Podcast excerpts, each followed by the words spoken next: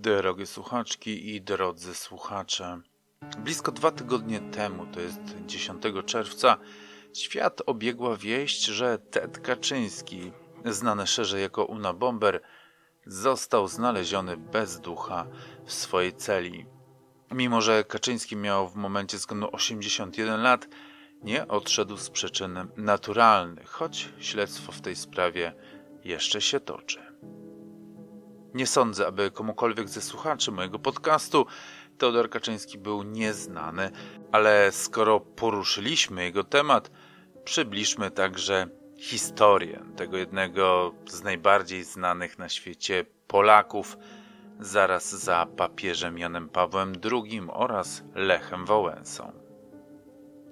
Świat usłyszał o naszym rodaku 3 kwietnia 1996 roku, kiedy do jego chatki pośrodku lasu w Montanie wdarła się grupa operacyjna FBI.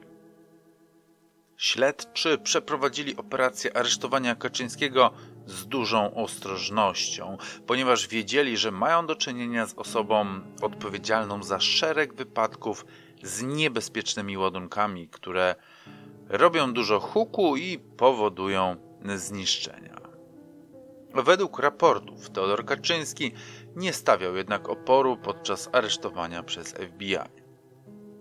W jego chatce śledczy odnaleźli dowody łączące go z serią wspomnianych przed chwilą ataków z wykorzystaniem materiałów pirotechnicznych.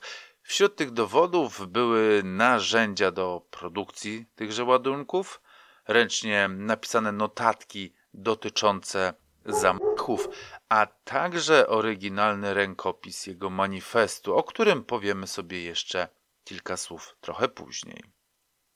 Aresztowanie Kaczyńskiego było ukoronowaniem trwającego ponad 17 lat śledztwa FBI. Było też zakończeniem jego zamachu, których udowodniono mu 23.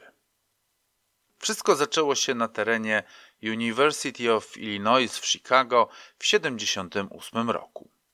Prawie co do dnia w swoje 36 urodziny, 26 maja 1978 roku, Ted Kaczyński wysłał paczkę do profesora Buckleya Christa z Northwestern University nieopodal Chicago. Paczka nie dotarła jednak do adresata, została oznaczona jako zwrotna i pozostawiona na parkingu uniwersyteckim. Paczka wyglądała jak zwyczajna pocztowa przesyłka. Nie było w niej nic podejrzanego, lecz kiedy ochroniarz zdecydował się otworzyć tę zagubioną przesyłkę, ona eksplodowała.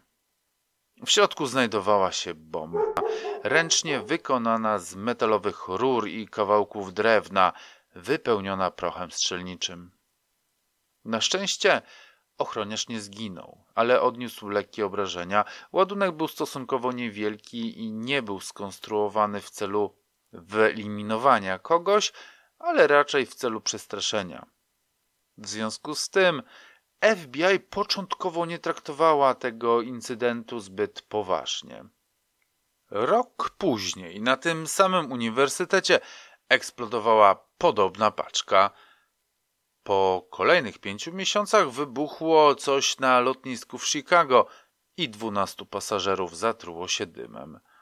Potem znowu lotnisko i prezes United Airlines został pokaleczony i poparzony. FBI początkowo traktował każdy incydent jako odrębny przypadek. Jednak w miarę jak ataki stawały się coraz częstsze, a profile Bob i strategii ich dostarczania zaczęły wykazywać podobieństwa, śledczy zaczęli podejrzewać, że za nimi stoi jeden sprawca.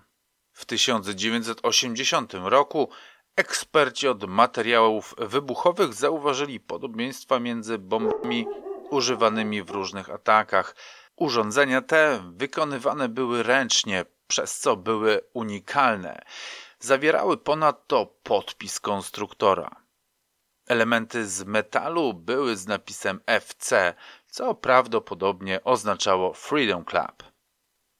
Mijały jednak miesiące i lata. W Ameryce eksplodowały kolejne ładunki. Uniwersytet Utah, Uniwersytet Vanderbilta w Nashville, Tennessee, Uniwersytet Kalifornijski w Berkeley.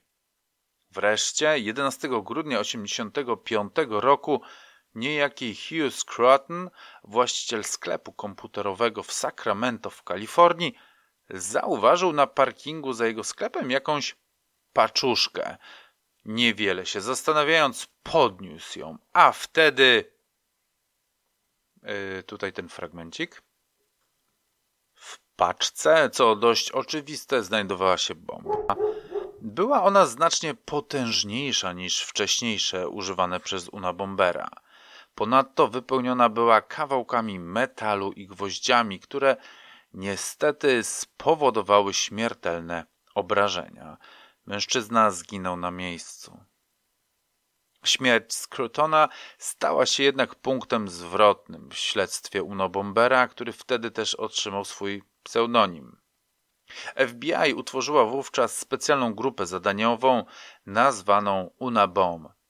To akronim od University and Airline Bomber, czyli w wolnym tłumaczeniu bombowiec uniwersytetów i linii lotniczych, które były głównymi celami pierwszych ataków Kaczyńskiego. Od tego czasu śledztwo trwało jeszcze 10 lat, a Kaczyński popełniał kolejne zbrodnie, w których wiele osób zostało rannych, a kolejne dwie niestety zginęły. Zamachy trwałyby pewnie jeszcze dłużej, gdyby nie kontrowersyjna, lecz słuszna decyzja FBI o opublikowaniu manifestu Kaczyńskiego, znanego jako społeczeństwo przemysłowe i jego przyszłość, dzięki któremu udało się zidentyfikować Una Bombera jako Teodora Johna Kaczyńskiego. Ta historia wydarzyła się naprawdę. Aby zachować jej spójność, brak niektórych faktów wypełniony został koniekturą i presumpcją. Ja nazywam się Tomasz Szczepański, a to jest podcast kryminalny.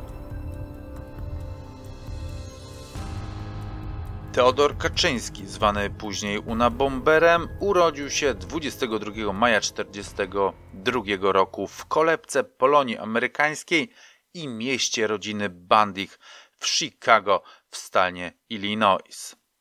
Był jednym z dwóch synów robotników Wandy i Teodora Richarda Kaczyńskich. Jego ojciec był drugiej generacji Amerykaninem polskiego pochodzenia, matka zaś miała korzenie litewskie i polskie. Niestety, mimo polskiego pochodzenia nie ma dowodów na to, że Kaczyński miał szczególnie silne związki z Polską czy polską kulturą, więc jest on niby nasz, niby mamy jakiś wpływ na amerykańską popkulturę, ale tak naprawdę to nie. W wieku dziewięciu miesięcy Kaczyński przeszedł ciężką chorobę, wysypkę kłębuszkową. Czymkolwiek ta choroba jest, zmusiła go do izolacji przez kilka miesięcy.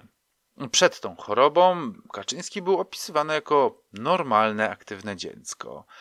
Po chorobie zaś, według niektórych raportów, stał się wycofany i niespokojny.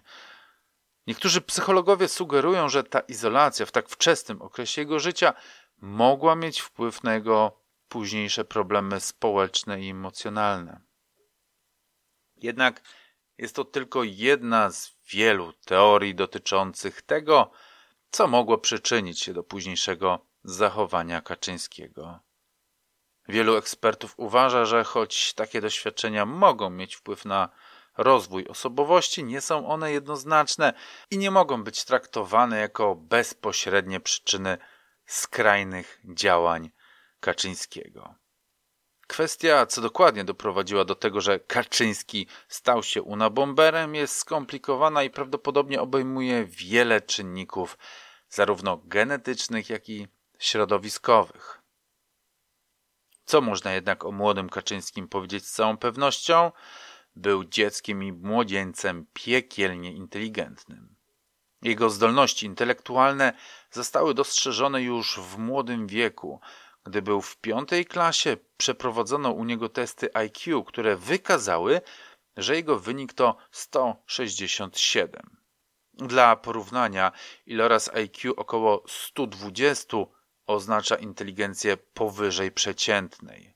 Około 130 to inteligencja wysoka, a wszystko powyżej 148 to inteligencja bardzo wysoka.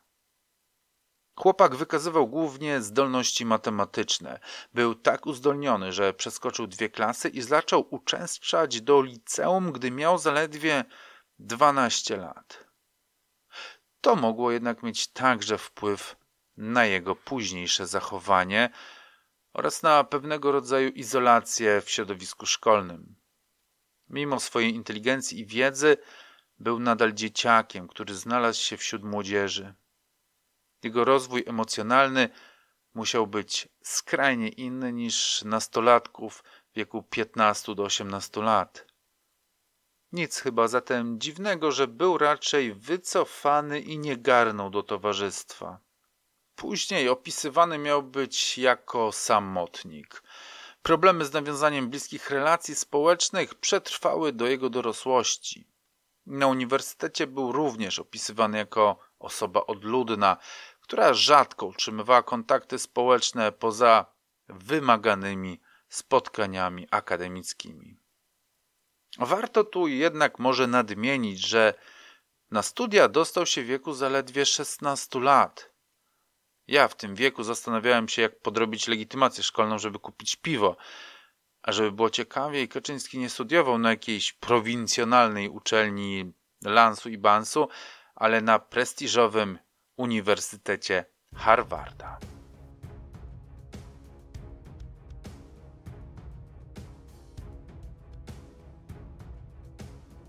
Istotnym elementem dla dalszego rozwoju Kaczyńskiego był jego udział w kontrowersyjnym eksperymencie prowadzonym przez psychologa Henry'ego Moreya. Jego dziedziną badań naukowych był stres i reagowanie na stres. Murray wcześniej pracował dla służb specjalnych podczas II wojny światowej, gdzie przeprowadził badania nad technikami przesłuchań i technikami wytrzymałości psychicznej. W rzeczonym eksperymencie uczestniczyło 22 studentów Uniwersytetu Harvarda, a trwał on przez 3 lata. Podstawą eksperymentu było to, co Murray nazywał atakiem dysonansu. Uczestnicy byli poproszeni o napisanie eseju przedstawiającego ich filozofię życia i przekonania. Następnie poddawani byli ekstremalnie agresywnemu przesłuchaniu, w którym interlokutor krytykował i ośmieszał ich przekonania. Cały proces był nagrywany i później odtwarzany uczestnikom. Eksperyment ten miał na celu zbadanie reakcji uczestników na ekstremalny stres i upokorzenie. Murray był zainteresowany badaniem granic wytrzymałości psychicznej i poszukiwaniem sposobów, jak osoby mogą radzić sobie z ekstremalnymi sytuacjami stresowymi. Eksperyment ten do dzisiaj jest krytykowany za swoją intensywność i potencjalne negatywne skutki dla uczestników. Niektórzy sugerują, że doświadczenie to mogło mieć wpływ na Kaczyńskiego i przyczynić się do jego późniejszego radykalizmu, chociaż nie ma na to bezpośrednich dowodów. Zastanawiam się tak na marginesie, co się zadziało z innymi uczestnikami tego e, eksperymentu. Czy stali się normalnymi ludźmi, czy też mieli gdzieś tam psychiczne problemy? To jest bardzo ciekawy temat. Wracając jednak do Kaczyńskiego. Po zakończeniu studiów na Harvardzie przeniósł się na Uniwersytet Michigan, gdzie zdobył doktorat. Badał matematyczną teorię zwaną teorią funkcji rzeczywistych, która to nazwa absolutnie nic mi nie mówi. Jego praca doktorska, zatytułowana Boundary Functions, Functions, czyli funkcje graniczne, była uważana za bardzo trudną i abstrakcyjną. Jego talent w matematyce był na tyle duży, że po zdobyciu doktoratu został asystentem profesora na Uniwersytecie Kalifornijskim w Berkeley, stając się jednym z najmłodszych profesorów w historii uczelni. Minęły jednak zaledwie dwa lata i Kaczyński poczuł, że to wszystko generalnie nie ma sensu. Że uczelnia nie ma sensu, że świat nie ma sensu, a najbardziej sensu nie ma technologia i ludzie. Wtedy postanowił zaszyć się w gęstych lasach Montany, w niewielkiej chatce, którą wybudował własnymi ręcami.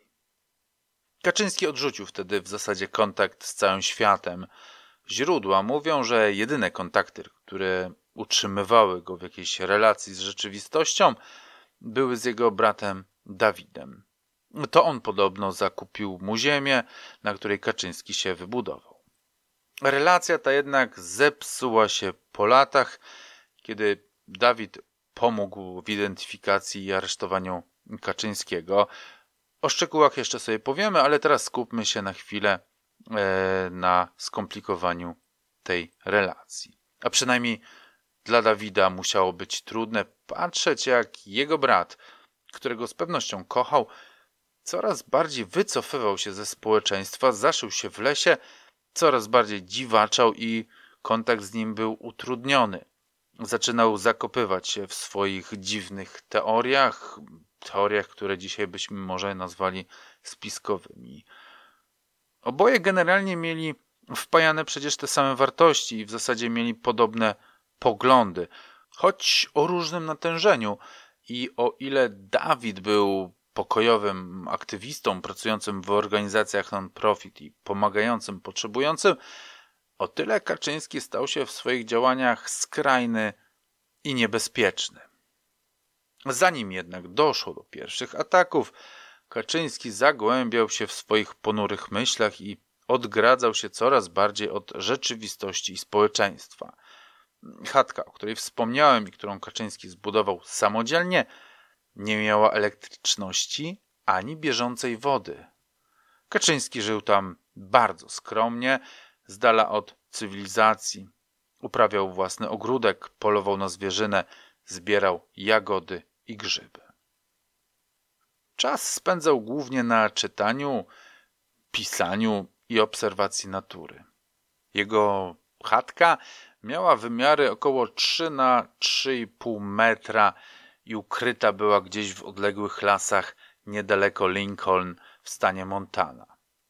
Jej konstrukcja była prosta, składała się z jednego pomieszczenia. Była wybudowana głównie z drewna, które Kaczyński sam zbierał. Wnętrze było skromne i pełne książek, w tym prac naukowych i też klasycznej literatury. Kaczyński spędzał czas na czytaniu, pisaniu, w tym tworzeniu swojego słynnego manifestu, o którym jeszcze sobie powiemy. Jak wspomniałem, Kaczyński był geniuszem matematycznym, a poza tym formalnie był też świetnie wykształcony. Jego manifest i listy wskazują na wpływ wielu filozofów, myślicieli społecznych i pisarzy.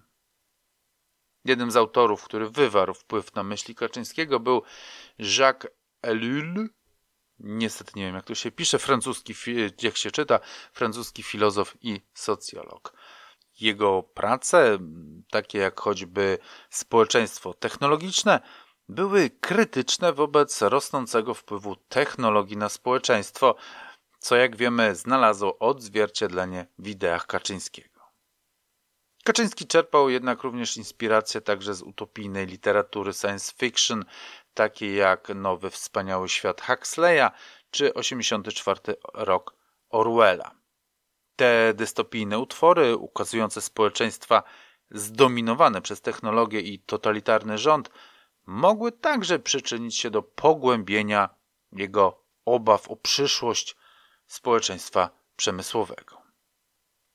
Dla pełniejszego obrazu poglądów Kaczyńskiego warto także wspomnieć o wpływie filozofii prymitywizmu, ruchu krytycznego wobec cywilizacji przemysłowej, który promuje powrót do prostszego, bardziej pierwotnego stylu życia.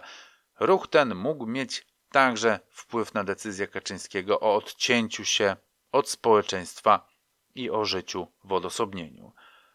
Pomimo tych wpływów, warto pamiętać, że Kaczyński tworzył własne, na swój sposób unikalne poglądy.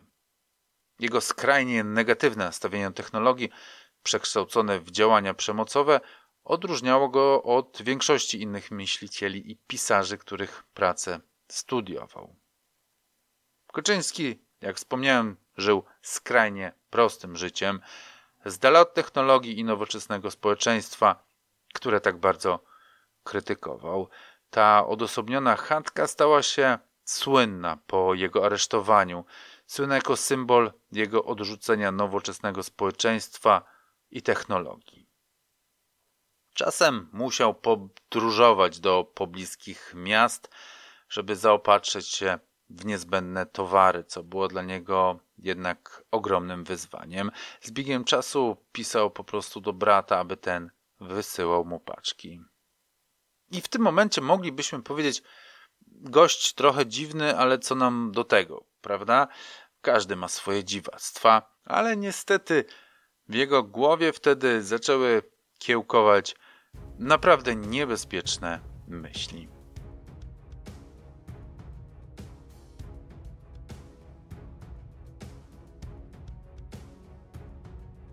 W połowie lat 70. w głowie Kaczyńskiego skonstruowała się zawiła myśl, że tylko on może uratować świat. Niby fajnie, ale nasuwają się tu dwa zasadnicze pytania: przed czym chce ratować ten świat i w jaki sposób?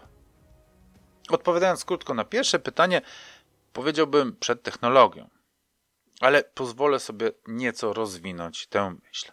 Otóż w jego, nazwijmy to, filozofii, największym wrogiem dla ludzkości jako takiej jest rozwój przemysłowo-technologiczny. Jest on źródłem wielu problemów społecznych, no i psychicznych.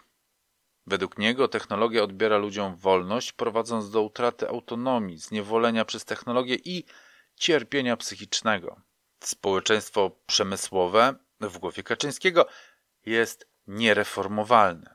Jakiekolwiek próby reformy tylko utrwalają zależność od systemu technologicznego i dalsze podporządkowanie się technologii. Twierdzi on dalej, że rewolucja przeciwko technologii jest konieczna, aby zapobiec dalszej degradacji społeczeństwa i środowiska naturalnego. Lekarstwem na tę chorobę jest oczywiście powrót do prostszego, bardziej pierwotnego stylu życia, życia bliższego naturze i mniej zależnego od technologii. Kolejną chorobą, na którą cierpi społeczeństwo, jest w mniemaniu Kaczyńskiego lewica, bo walka o równość społeczną i prawo do bycia różnym prowadzi do dalszej regulacji życia przez system technologiczny. Choć trzeba tu wziąć pod uwagę, że lewica w myśleniu amerykańskim jest czymś zupełnie innym niż w myśleniu europejskim, a jeśli chodzi o Polskę, to już w ogóle inne uniwersum. Cały ten, nazwijmy go, system filozoficzno-ideologiczny Kaczyńskiego, który pchnął go do radykalnych rozwiązań, zawarł on w kilkudziesięciostronicowym dokumencie zwanym Manifestem Una E, Bombera, e, czyli w tekście, który Kaczyński zatytułował Społeczeństwo przemysłowe i jego przyszłość. W tym swoim opus magnum, jak mu się wydaje, diagnozuje współczesne sobie społeczeństwo.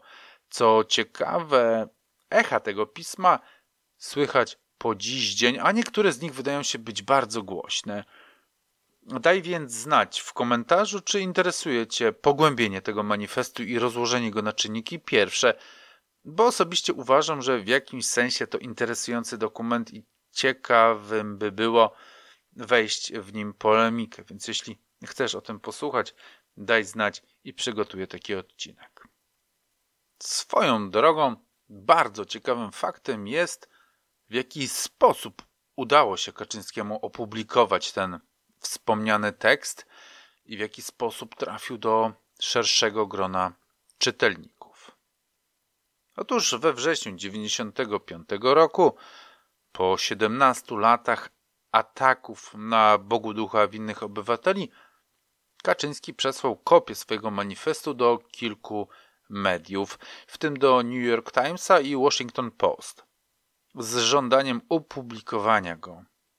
Groził, że jeśli jego żądania nie zostaną spełnione, będzie kontynuować swoją kampanię bombową. Po konsultacjach z FBI, New York Times i Washington Post zdecydowały się opublikować ten manifest 19 września 1995 roku. Wreszcie Kaczyński mógł głośno i publicznie wyrazić swoje poglądy, bo w tamtych czasach nie było jeszcze internetów i YouTube'ów i nie można było publikować sobie wszystkiego, na co się miało ochotę, jak ja to teraz czynię. Wreszcie dzieło jego życia i zwieńczenie jego intelektualnej kariery mogło trafić do milionów czytelników. Publikacja ta stała się jednak także pierwszym gwoździem do jego trumny, gdyż FBI zdecydowało się opublikować ten manifest w nadziei, że ktoś rozpozna jego autora. Podjęcie tej decyzji było kontrowersyjne, ale ostatecznie doprowadziło do schwytania Kaczyńskiego. Tutaj pozwolę sobie na mały suspens i dopiero za chwilę wrócimy do tego, kto pomógł zatrzymać Kaczyńskiego, a póki co zastanówmy się, w jaki sposób Kaczyński dobierał swoje ofiary. Jak wspomniałem, pierwszym celem był profesor Northwestern University, który szczęśliwym przypadkiem uniknął tego ataku. Rok później na tym samym uniwersytecie eksplodowała druga bomba, raniąc technika komputerowego. Następnie oberwało się tuzinowi pasażerów, którzy lecieli American Airlines. Ładunek ukryty został na pokładzie samolotu. Dzisiaj raczej jest to nie do pomyślenia. W 1981 roku kolejną wystrzałową paczkę otrzymała do swojego domu sekretarka z uniwersytetu.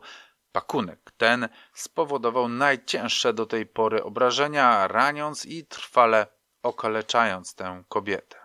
Następnym celem był profesor elektrotechniki, następnie psycholog, później inny pracownik naukowy, wreszcie właściciel sklepu komputerowego Hugh Scruton, o którym wspominaliśmy, który został pierwszą śmiertelną ofiarą Uno Bombera.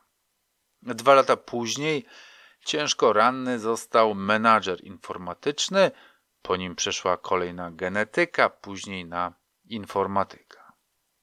5 grudnia 1994 roku niejaki Thomas Mosser, doświadczony menadżer w branży reklamowej, został mianowany na stanowisko dyrektora generalnego w firmie Young and Rubicam, jednej z najważniejszych na świecie firm reklamowych.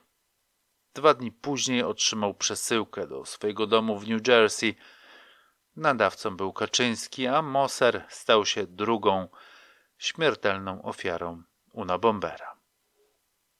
Zaś w kwietniu 1995 roku, niecałe pół roku przed publikacją manifestu, zginął w swoim biurze po tworzeniu paczki Gilbert Murray, prezes California Forestry Association. Jako ciekawostkę dodam, że jest to organizacja przemysłowa reprezentująca właścicieli i menadżerów lasów prywatnych i korporacyjnych w Kalifornii. A jako chyba jeszcze większą ciekawostkę dodam, że organizacja ta odgrywa kluczową rolę w edukowaniu społeczeństwa na temat wartości zrównoważonego zarządzania lasami. Działa ona na rzecz poprawy polityki dotyczącej lasów i ochrony środowiska, wspierania naukowego zarządzania lasami, promowania bezpieczeństwa w przemyśle drzewnym, a także ochrony miejsc pracy i społeczności zależnych od lasów. Nieco związane ze środowiskiem można by było pomyśleć. No ale nieważne, wy zastanawiacie się z pewnością, co łączy tych wszystkich ludzi. Pół żartem, pół serio można by odpowiedzieć, że każdy z nich ma jakiś związek z nauką, technologią lub przemysłem. Zastanawiając się jednak na tę chwilę dłużej, można dojść do przekonania, że tak naprawdę każdy mógł zostać obdarowany paczką Una Bombera. Przecież każdy z nas ma z tymi gałęziami jakąś styczność. Można by jednak próbować forsować tezę, że chodzi o decydentów, o profesorów, właścicieli sklepów, prezesów. Ale poza oczywiście tuzinem pasażerów samolotu, pojawiła się tu przecież i sekretarka, i jacyś absolwenci, a nawet psycholog. Nie ma się co oszukiwać, nie było tu racjonalnego klucza, a ofiary były mniej lub bardziej przypadkowe. Kaczyński nie wybierał ofiar na podstawie ich indywidualnego wpływu na społeczeństwo, ale na podstawie roli, jaką pełnili w systemie, który uważał za uszkodzony. To wprowadzało pewną arbitralność, a jednocześnie pokazywało jego spojrzenie na społeczeństwo jako na zorganizowany system. W związku z powyższym śledztwo w sprawie Una Bombera było jednym z najdłuższych i najkosztowniejszych w historii FBI. Trwało prawie dwie dekady od pierwszego ataku w 78 do aresztowania w 96 roku. Jak już wcześniej wspominałem, FBI, aby schwytać Kaczyńskiego, utworzyło specjalną jednostkę zadaniową o nazwie UNABOM. Składała się ona głównie z agentów FBI, ale także z inspektorów poczty i analityków z różnych dziedzin, takich jak psychologia, lingwistyka i technika.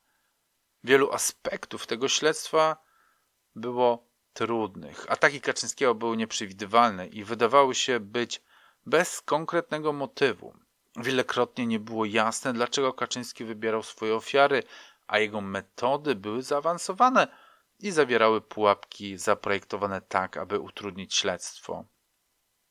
Tutaj warto się zatrzymać i zastanowić się raz jeszcze, dlaczego Kaczyński przeprowadzał w ogóle swoje zamachy.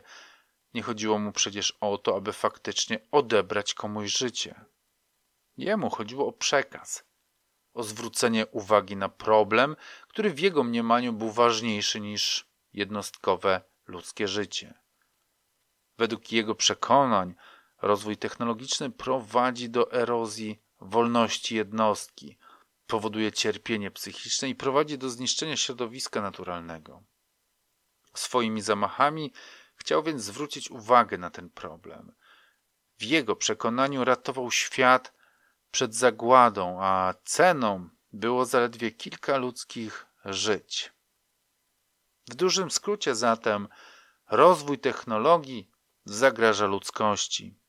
Technologia nie tylko odwodzi nas od naszej pierwotnej, naturalnej egzystencji, ale również prowadzi do dehumanizacji społeczeństwa, utraty wolności indywidualnej i pogłębiania nierówności społecznych. I to w jego mniemaniu wystarczający powód, aby wysłać ludziom paczki z wybuchowymi zawartościami. Na szczęście FBI nie podzielało jego zdania, a na szczęście dla FBI także brat Kaczyńskiego, Dawid, nie był przekonany co do słuszności takich działań. Kiedy przeczytał wspomniany manifest w gazecie, rozpoznał styl swojego brata i jego idee. W tym momencie, jak możemy się domyślać, rozpoczął się najtrudniejszy egzamin w życiu Dawida. Egzamin z moralności, z solidarności, odpowiedzialności wobec społeczeństwa i lojalności wobec brata. Chronić rodzinę, w tym przypadku swojego brata, czy też chronić obywateli. Nikt chyba nie chciałby musieć podejmować takiej decyzji, do jakiej zmuszony był Dawid. On jednak ostatecznie zdecydował się zgłosić swoje podejrzenia do FBI, co musiało być dla niego najtrudniejszą rzeczą w życiu i co doprowadziło ostatecznie do aresztowania Kaczyńskiego w 1996 roku. Choć była to decyzja niewątpliwie bolesna, Dawid poczuł, że ma moralny obowiązek zapobiec dalszym atakom. Kaczyński, jak się możemy domyślać, po aresztowaniu był bardzo zły na swojego brata. Miał do niego pretensje, czuł się zdradzony. Emocje te są zrozumiałe, biorąc pod uwagę, że to zgłoszenie doprowadziło do jego aresztowania i dożywotniego wyroku więzienia. W swoich późniejszych listach z więzienia do różnych korespondentów Kaczyński wyrażał mieszane uczucie wobec swojego brata. Z jednej strony Zdawał się rozumieć, że Dawid działał z powodów moralnych i nie chciał, aby ktoś jeszcze został skrzywdzony. Z drugiej jednak strony czuł się zdradzony i zrozpaczony z powodu straconego kontaktu z rodziną.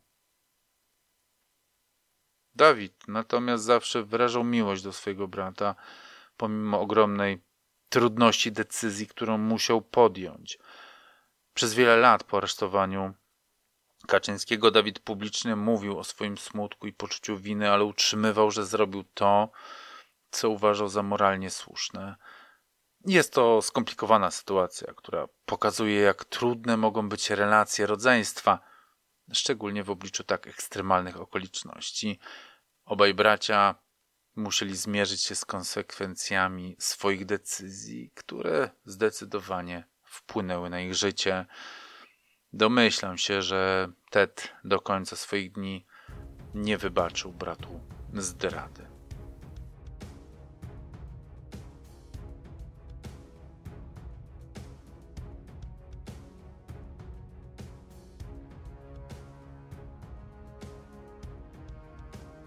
Po aresztowaniu Kaczyński został zbadany przez psychologów i uznany za zdolnego do udziału w procesie sądowym. W swoim procesie początkowo próbował bronić się sam, ale ostatecznie zgodził się na reprezentację przez prawników.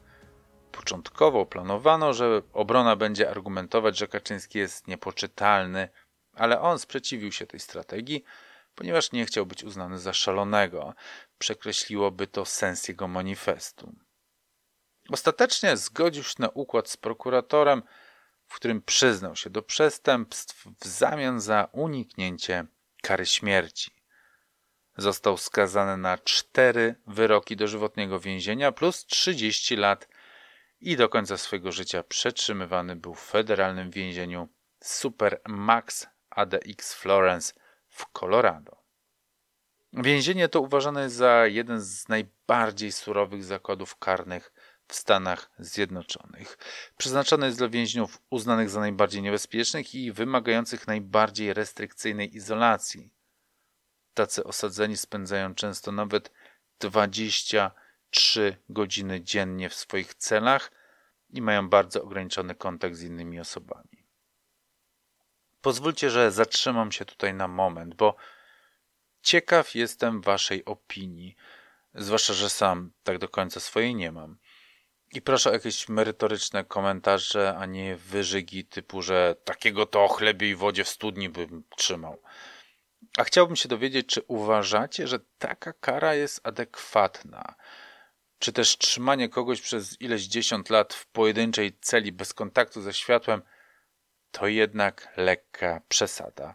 Naprawdę ciekaw jestem Waszych opinii. Komentarze są Wasze. Wracając do Teda, mimo że był w izolacji, miał możliwość oglądania wiadomości telewizyjnych i czytania gazet, co pozwoliło mu na pewien kontakt ze światem zewnętrznym. Wiadomo też, że Kaczyński odmówił kontaktu z większością członków swojej rodziny, w tym oczywiście z bratem Dawidem. Kontynuował też, choć bez większych sukcesów, pisanie i publikowanie swoich myśli na temat społeczeństwa, technologii i jej wpływu na ludzkość. Napisał kilka książek podczas swojego pobytu w więzieniu, choć nie wszystkie są łatwo dostępne dla ogólnej publiczności. W 2008 roku wydał The Road to Revolution, czyli Droga do rewolucji. Dużo więcej na ten temat, na temat tej książki niestety nie wiem. W 2010 e, roku wznawiano trzy razy do tej pory e, Technological Slavery, The Collected Writings of Theodor J. Kaczynski, a.k.a. The Una Bomber, czyli technologiczne niewolnictwo. W tej publikacji zawarł także manifest Una Bombera oraz inne eseje i korespondencje. W 2020 roku wydał Anti-Tech Revolution Why and How, czyli rewolucja antytechnologiczna, dlaczego i kiedy. Ta książka zaskoczy Was. Skupia się na krytyce technologii społeczeństwa przemysłowego oraz proponuje strategię na rzecz przeciwdziałania ich wpływowi.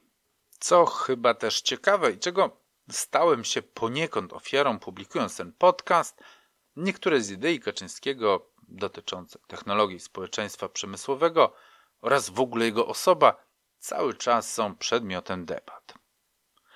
I co z jednej strony jest przykre, ale z drugiej oczywiste, Kaczyński, mimo swoich przestępczych działań, zyskał w niektórych kręgach uznanie ze względu na swoją krytykę technologii społeczeństwa przemysłowego.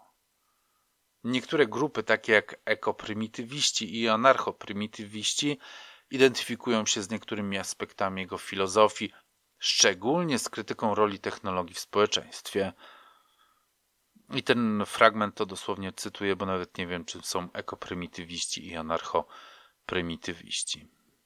No i oczywiście, co Kaczyński też by zresztą słusznie skrytykował jako wynik degrengolady społeczeństwa, są osoby, które romantyzują jego postać, często ignorując lub minimalizując skalę zbrodni, które popełnił. To jest niebezpieczne i niestosowne, biorąc pod uwagę cierpienia, które Kaczyński spowodował. No ale cóż, taki mamy klimat.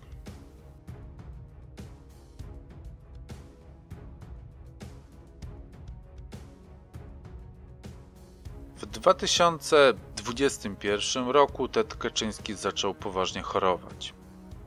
Został wówczas przeniesiony z więzienia, o którym wspominałem, do Federalnego Centrum Medycznego w Karolinie Północnej. Jego stan był bardzo zły. Podobno zdiagnozowano u niego śmiertelnego raka. Jego dni były policzone. Nic zatem dziwnego, że kiedy 10 czerwca znaleziono tego 81-latka martwego w jego celi, pierwszą myślą było, że wykończyła go choroba. Taką informację zresztą przekazały media. Jednak po dogłębniejszej analizie wszystko wskazuje na to, że Kaczyński popełnił samobójstwo. To zdaje się być dość zaskakujące i niezrozumiałe. Dlaczego teraz? Co mogło być przyczyną i czy na pewno sam targnął się na swoje życie? Niestety jestem przekonany, że nigdy nie uzyskamy odpowiedzi na te pytania. No, chyba że zostawił gdzieś lub wysłał komuś list ze swoim ostatnim manifestem.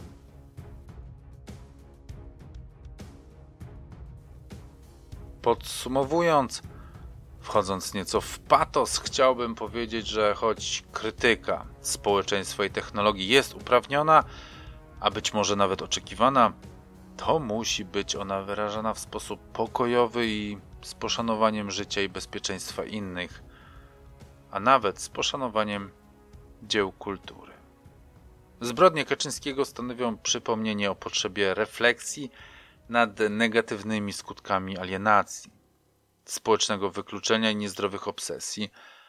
Ważne jest, aby szukać konstruktywnych dróg do wyrażania niezadowolenia z istniejącego porządku społecznego i dążyć do zmiany poprzez pokojowe i etyczne środki. Make peace, not war. I to by było na tyle. Miłych wakacji, dużo słońca i do usłyszenia. Pa!